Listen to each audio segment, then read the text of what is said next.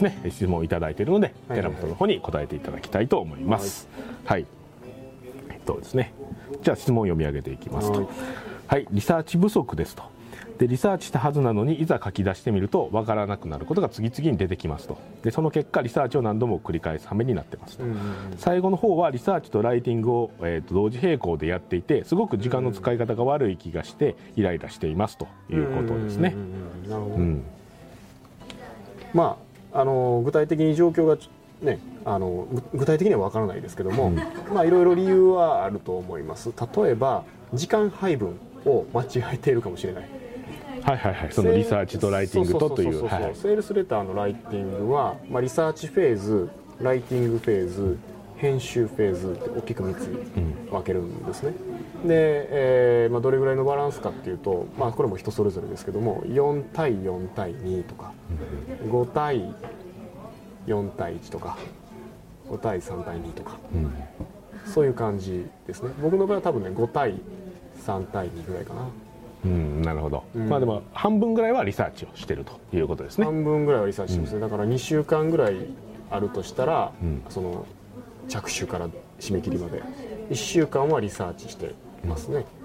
でリサーチしながらあーヘッドライン考えたりとか、うん。そういうのをやりますけど。で大体こんな感じかなとかこうイメージしながらこうリサーチをそうやっていくということですね。でリサーチの、まあ、リサーチプラス企画ですね。あはいはいはい。リサーチして企画して、そういうと6割ぐらいはやってるかもしれないですね。6、うん、6割、うん、うん。うん、3割1割とか。なということですね、622とか631とかそれぐらいかもしれないです。まあ、企画がねどういうふうなものかっていうのは一番大事なところなので、うん。そこがねもう外してるとあとどんだけ頑張ってもねこう、うん。ダメだというところでっていうことですね。だからあー圧倒的にそのリサーチ不足なのはリサーチ時間不足、その最初の。っああなるほど。ていう可能性は一つあるかなと。いうことですね。思います、ね。で大体ねそのリサーチしてる途中であ、まあ、一つのその時間配分の話。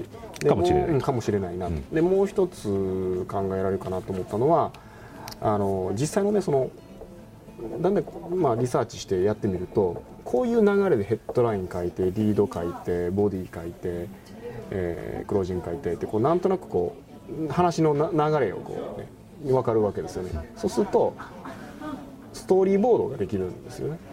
こういう順番で何を言うこういう順番で何を言うっていう。この大まかな流れですね。ヘッドラインこれ書いてっていうこのこの流れをこう書くのをストーリーボードというんです。その流れができると。そうそう流れが頭の中に。頭の中に。まあ実際書き出しますけどね。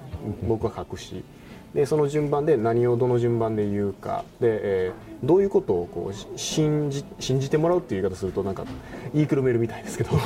証明していくか、うん。えーこっちの主張を論と証拠でいかにして証明していくか、お客さんのベネフィットが叶いますと。そうそう叶います。その叶うっていう理由はこうですということをちゃんとこう伝えていくということですね。そうそうそうそうっていうそのえこれもねなんかのねなんかの僕のプログラムで見たんですけども基本的にその信じてもらうプロセスなんですね。だからプレゼンテーションの流れっていうのが、うんだからこれを言ったらあここでもしかするとこういう反論があるかもしれないと、こういうふうに疑われるかもしれない。みたいなのがあるとそれを全部潰す証拠を全部リサーチで集めてこないといけないんですよ。そうするとリスあのストーリーボードを書くとここでこれを言うそのためにはこれを言わないあのこれでバックアップしないといけないっていうふうなのがもうあらかじめ見えるんですよね。それを見まあ、リサーチしててアイデア考えてストーリーボード書いてみてほんで細かいところあこれ足りひんこれ足りひんっていうのが出てきたらまずそこまでリサーチすると。全部集まってからライティングにかかる。っていうふうにやると実際書いてからあここなんか足りひんとかなるよりはあの全然いいですよね。そうですね。なのでここでバックアップする証拠がいるなと思ったら証拠を探すリサーチをするってことですね。でここがああったと。よかったって。言ってあじゃあこれでいけるかもなって言って大体こう目星がつくってことですね。ライティングに行ったら戻らなくてもいいというような要は主形張したいことがあるわけじゃないですか、ここれは間違っててこっちが合ってるみたいなことを言わないといけないときにそれをデータで証明したりとか、ん。えーなんかストーリーとかで証明したりとかしないといけないわけですけど事例とかね、それを探せばいいとうん。いうことです。なんていうことですね。その戻らないといけないっていうのが何回もなってるの原因はおそらくこういうストーリーボードをざっくりと頭の中に思い浮かべたりとか書いたりとかちゃんとしてからライティングのフェーズに行ってないからじゃないかなというようなことですね。あのね大工は2回測って一度で切るっていうんですよ。ねほうそのまのあの家作ってはる大工さんです。はいはい。そんな感じであの、うなるほど。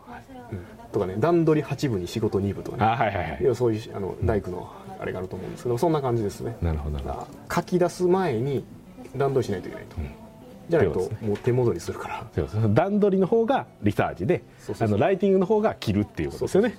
なので切り始めた時にはもう頭頭の中というか設計図ちゃんとあってっていうふうになってるだけ。ですね。多分こうちゃうかなって言って切り始めたら後で恐ろしいことになるという。あちゃうかったちゃうかった。あちゃうかったって。ちょっと足そうかみたいな感じになった。らもうめちゃくちゃになるからちゃんと全体像ができてからかかあの切りましょうと。僕の学生時代の スチレンスチレンボードの。そうですね、かなりこうマニアそうです僕も建築学科なんで分かるんですけど、家をね模型をね。模型をちゃんと作らない。で自分の設計したやつの模型を作って大体で切り始めるとあれこれ高さちゃうなみたいな感じになってちょっとずつ足してはもうボロボロになるっていうね。僕もそのタイプやったんですけど余ってるスチレンボードでなんか とりあえず入れてみて。足りてる分はボンドで。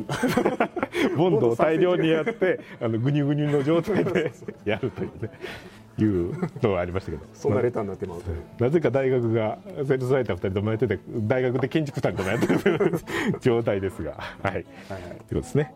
なので、えー、とちょっと話がそれましたが、えー、とリサーチ不足で、まあ、何度も繰り返す羽目になってしまうというのが、まあ、一つの問題としてこれじゃないかなっていうのが、まあ、時間配分として、まあ、リサーチの時間がそもそも短いかもしれないと、まあ、それやったらちょっと半分ぐらいはリサーチの時間を取るのが普通なのできちんとその時間を確保してから、まあ、全体の、えー設計をしてからでそれからライティングの方に入っていくというのをやった方がいいんじゃないかというところとあとはそのリサーチする時にももうライこうライティングでこんな感じになるんじゃないかなとかいうのをですねストーリーボードを書きながらあやってもらってあこれやったら書けるという時点でリサーチを終えれば、まあ、戻るということは、まあ、それでもゼロにならないかもしれないですけど、まあ、ほとんどなくなるんじゃないかということですね。ゼロにはならないと思いますけどね。そうですね、まあ、実際書いてみたら頭の中でつながってたけどこれよく書いてみたらつながらへんなっていうことは たまにやっぱり出てきてしまうのでということですね。